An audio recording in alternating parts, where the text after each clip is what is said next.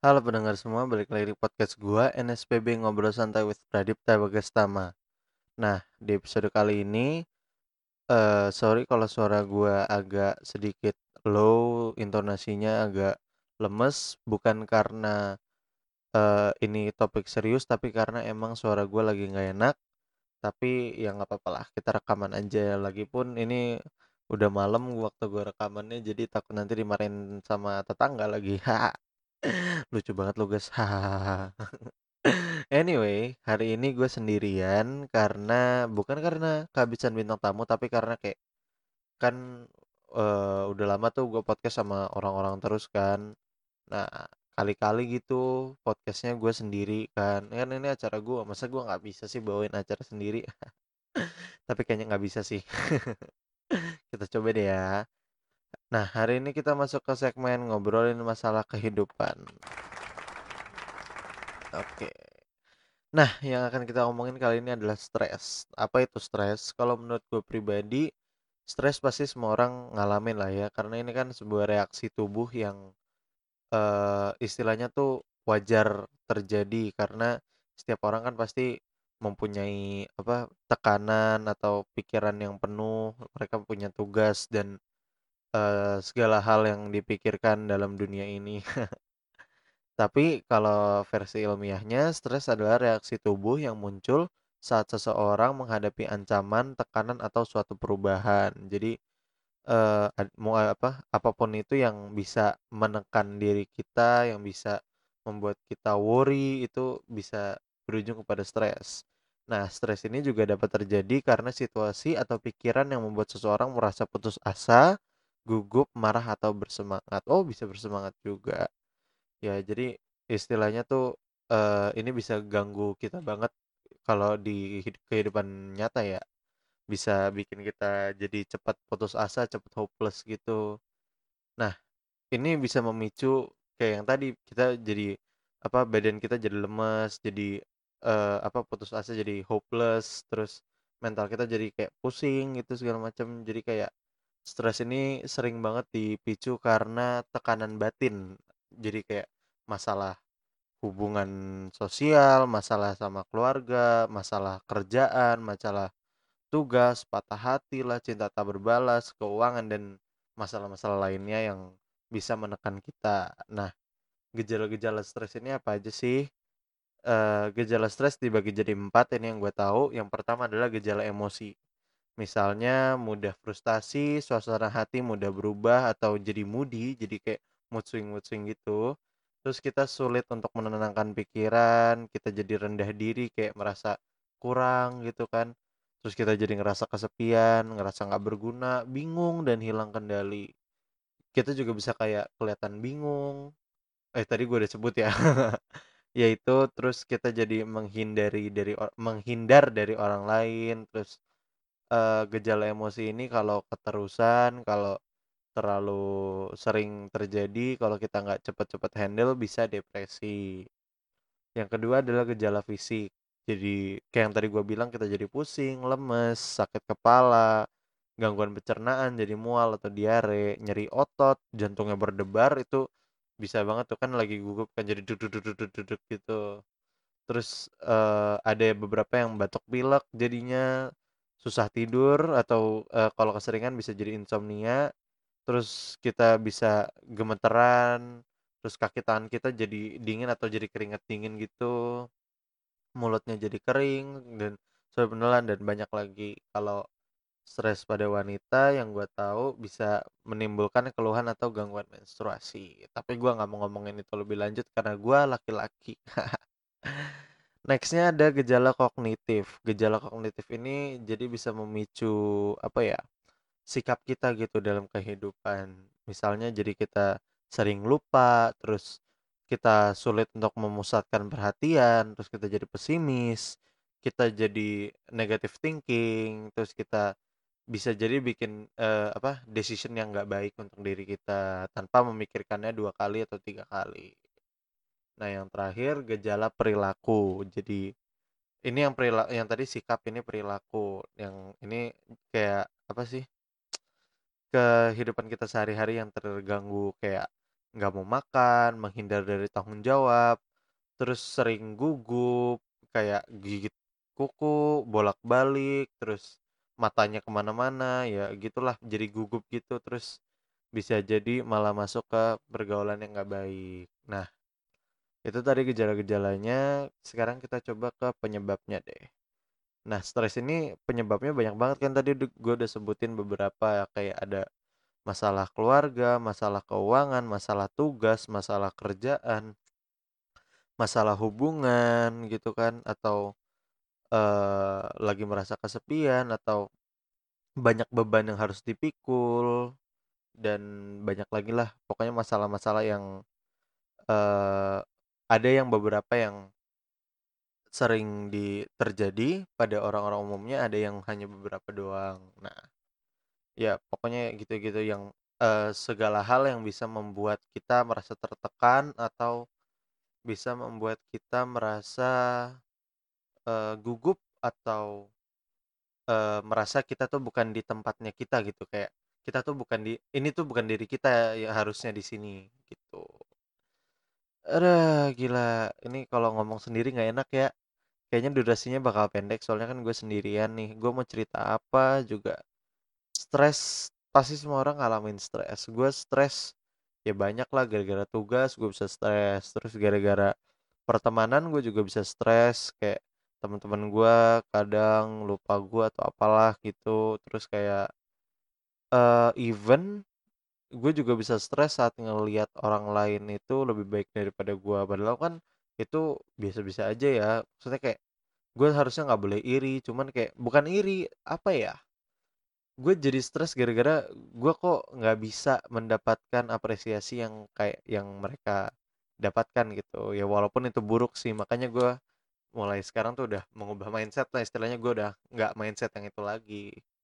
Terus apa ya banyak sih stres gara-gara sekolah online. Sekarang gue juga stres. Terus gara-gara pandemi ini nggak selesai-selesai gue stres banget parah di rumah. Terus gitu kan gue tuh pengen keluar pengen ke sekolah pengen ketemu teman-teman lagi pengen ketemu guru-guru lagi gitu kan. Tapi kayak ya mau gimana? Gimana bosen ya dengerin gue doang yang ngomong ya? Biasanya ada bintang tamu.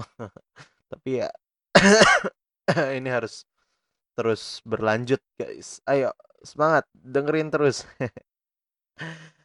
Kita ke penanganan stres deh. Sebenarnya stres ini bisa diatasi sendiri. Maksudnya kayak eh ini tuh bisa hilang sendiri gitu lah. Kita cuma perlu relax kita perlu pengalihan waktu kita perlu kayak apa ya melakukan hal yang kita suka refreshing lah istilahnya ya. Kalau gue pribadi kalau gue lagi stres tuh gue lebih suka yang namanya gue kan suka naik sepeda nih ya gue keluar naik sepeda ngeliat pohon ngeliat awan refreshing gitu kan nikmatin angin yang semilir semilir atau enggak kalau emang nggak bisa keluar ya gue eh ke rooftop mungkin. Ya pokoknya istilahnya apa ya kalau gue lagi stres tuh gue lebih suka menikmati suasana dunia gitu. Gue diem dengar suara angin ada ngelihat langit-langit ngelihat awan dari jendela ya pokoknya ya gitu gitulah yang refreshing gitu. Ntar kalau udah selesai udah merasa enakan gue biasanya tuh cerita ke temen-temen eh, ke beberapa ke beberapa teman gue sih sebenarnya. Cerita terus eh, nanya solusi gimana atau kayak ya intinya cerita aja biar semua keluar habis itu kan nanti lupa habis itu udah deh udah nggak stres lagi. Tapi kalau eh, apa stresnya ini berkepanjangan jadi malah nggak selesai-selesai ya harus konsultasi ke psik ke pes, psikiater. Nah itu sorry gue nggak bisa nyebutnya. Eh terlebih lagi bila stres dialami secara berulang hingga menyebabkan gejala fisik tuh. Yang tadi gejala fisik itu parah.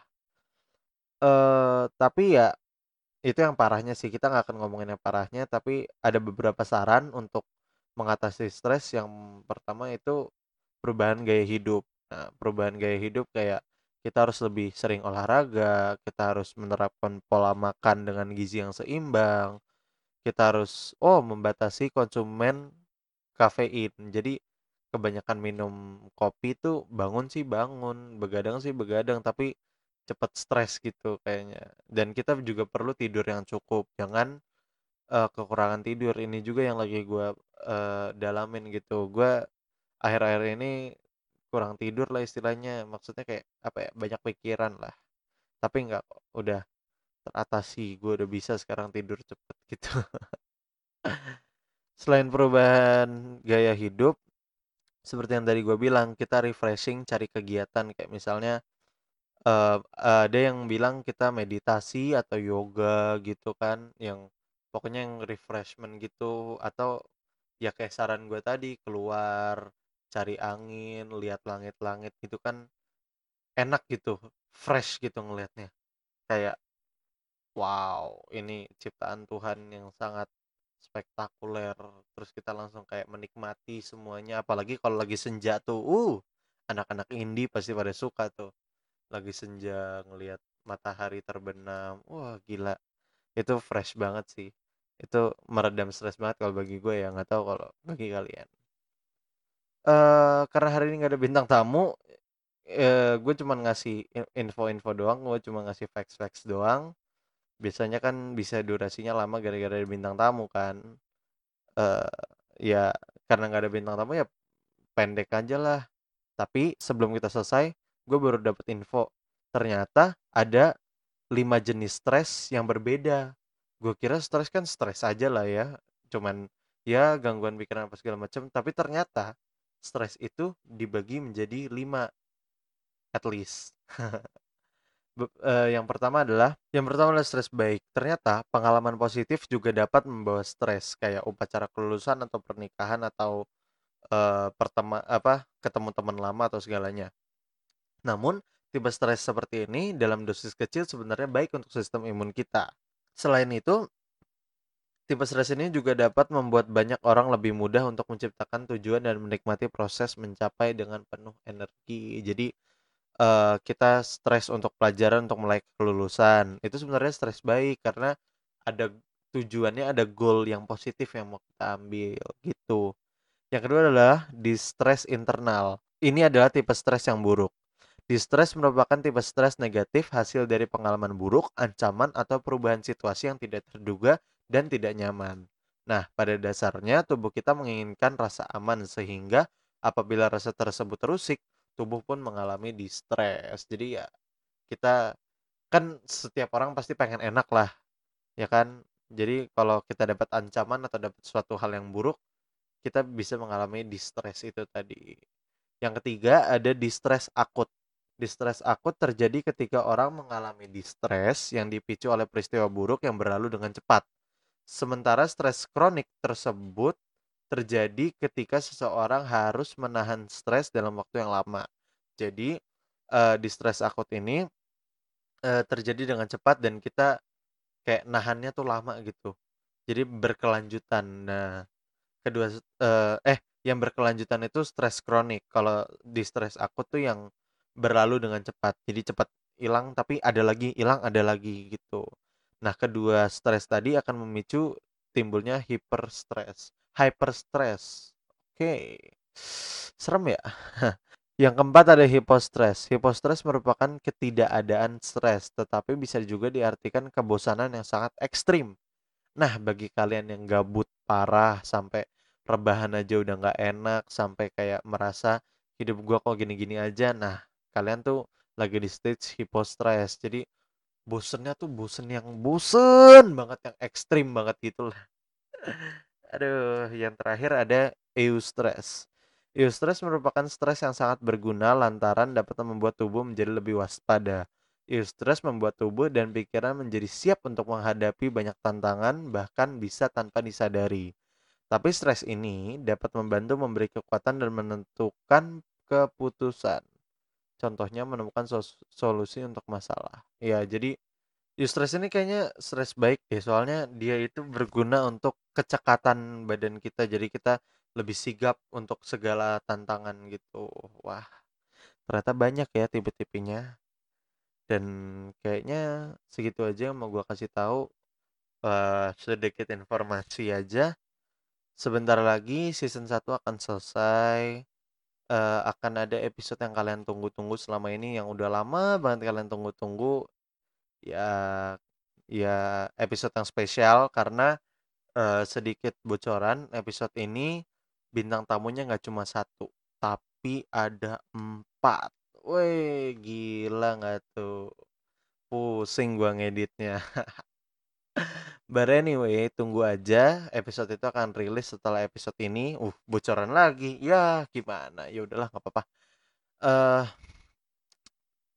season 1 akan segera berakhir, season 2 akan mulai kapan, itu semua depends on you guys, depends on the listeners. Kalian masih mau eh hal baik, hal positif atau kalian masih mau denger podcast gua atau enggak. Kalau misalnya masih banyak yang apa, antusias untuk mendengarkan podcast gua, gua akan memulai season 2 secepat mungkin. Tapi kalau, eee, antusiasnya tidak begitu tinggi, ya gua akan memulai season 2 tapi nanti dulu, karena gua harus apa, ada tanggung jawab lain lah istilahnya.